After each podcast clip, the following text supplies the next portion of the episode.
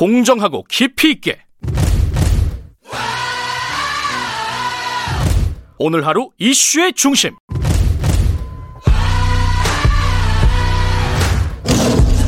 김경래의 최강 시사.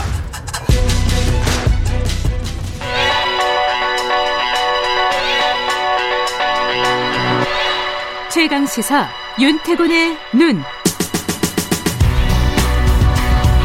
의제와 전략그룹 더모아의 윤태곤 정치분석실장 나와 계십니다. 안녕하세요. 네, 안녕하세요.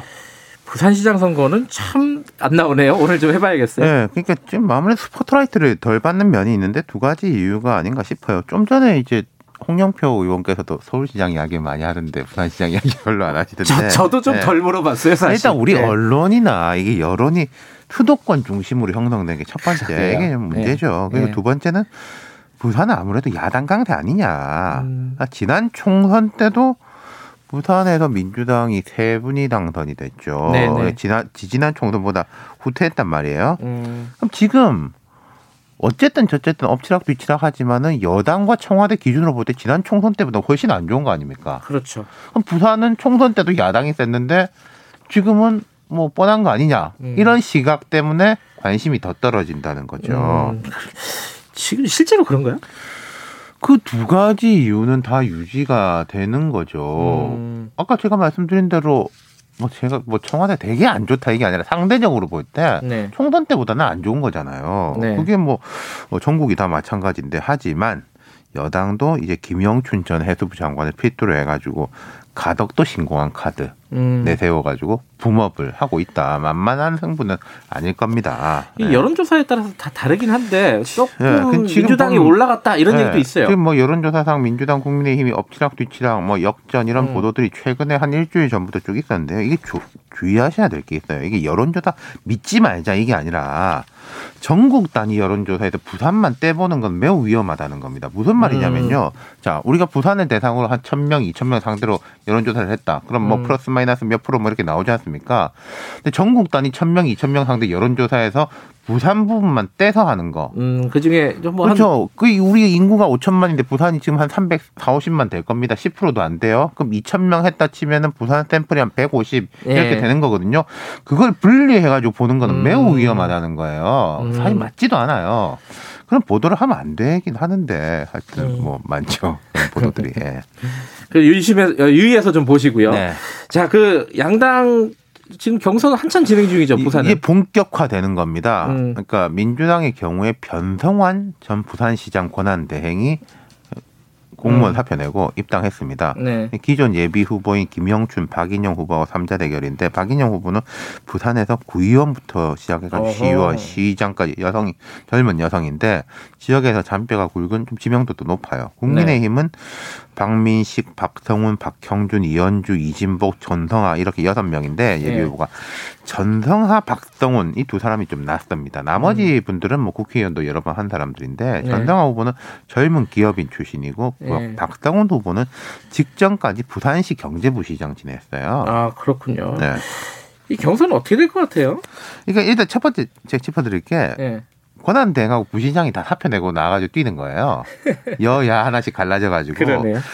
부산은 과거에도 이런 사례가 있었습니다. 허남식, 오거돈 두 부시장이 나와가지고 아. 한 명은 한나라당, 한 명은 열린우리당 출마했었죠.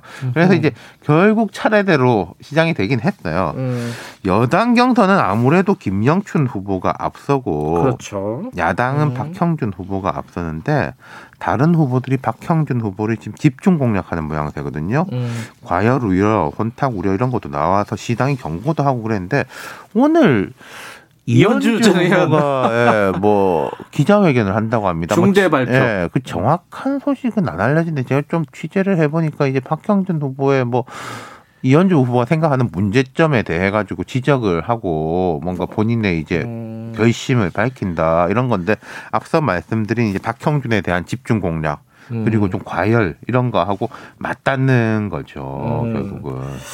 지금 뭐 단일화 이런 건 없어요. 지금 아니, 서울. 선거처럼. 예, 예. 부산은 애초에 정의당 후보가 나와 있는데 최근 이슈 때문에 결국 불출마하지 않을까. 음. 경선에 들어가면 무소속 출마 기회가 봉쇄되는데 오늘 그래도 이현주 후보 좀 기자회견 좀 봐야 될 것 같아요. 이게 어떻게 되는지. 그 폭로 기자회견인지 본인의 거취에 대한 문제인지 그걸 모르겠어요. 뭐 이현주 의원이 이렇게 한다 안 한다 문제가 아니라 지금은 경선이 본격적으로 시작 안 했기 때문에 나오면 나올 음. 수 있습니다. 나오려면은 음. 그러니까 무소속 출마하고 싶으면 아직은 할 수 있다는 거죠. 음. 근데 그게 또 쉽지는 않을 거예요. 지금 음. 상황에서 어쨌든 전체 판은 민주당 대 국민의힘 음. 일 1대1 맞대결 구도다. 어떻게 되겠습니까? 그러니까 뭐 현 정부 평가 구도로 보면 야당이 우세한 면이 있어요. 여당 인정해요. 예. 근데 이제 여당의 무기는 한 두 가지인데 김영춘 인물론 부산에서 태어나서 고려대 총학생회장 출신으로 김영삼 전 대통령 비서로 정계 입문했다. 아, 예. 그렇군요. 그리고 청와대 비서관도 지내고 열린우리당에 합류하고 서울 지역구를 버리고 부산으로 와서 낙선도 해보고 내려간 지 한 10년 됐을 거예요. 김영춘 음. 장관이. 그러면서 강한 여당 시장이 문 대통령 임기 내에 네. 가덕도 공항에 빨리 삽을 떠야 된다. 아니면 또뭐 밀리면은 또 10년, 20년 금방 간다. 이런 컨셉인 음. 거죠. 박형준 후보는 이제 방송 등으로 지명도가 있고 또 상대적으로 중도적 이미지 음. 그리고 방금 언급한 이현주 후보는 좀 강한 보수 여성이지만은 내가 더 강하다. 요즘 나경원 후, 그 후보도 독하게 뭐 이런 컨셉으로 음. 밀고 있고 좀 강한 여성으로 이제 나오는 것 같습니다. 음.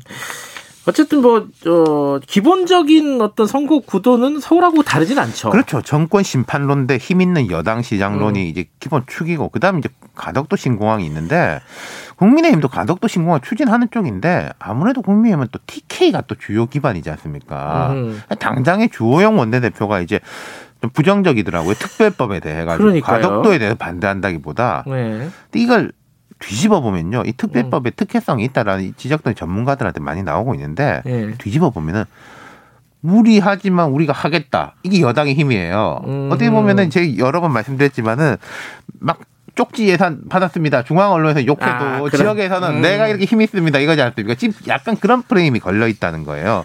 그럼 국민의힘이 이걸 어떻게 받을 것인가? 이게 음. 관심사가 되는 거죠. 아까 홍영표 의원도 2월에 반드시 통과시킨다. 아니, 이게 그러니까요. 목소리가 좀 강하더라고요. 네. 음. 알겠습니다. 여기까지 듣죠. 고맙습니다. 감사합니다. 윤태곤의 눈이었습니다. 김경래 최강시사 2부는 여기까지 하고요.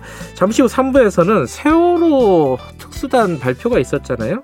앞으로 뭐 특검 간다 뭐 이런 얘기도 있고요. 어, 오랫동안 세월호 사 침몰 원인 에 대해서 취재를 해온 뉴스타파 김성수 기자와 함께 이 얘기 좀 나눠보겠습니다. 일부 지역국에서는 해당 지역 방송 보내드립니다.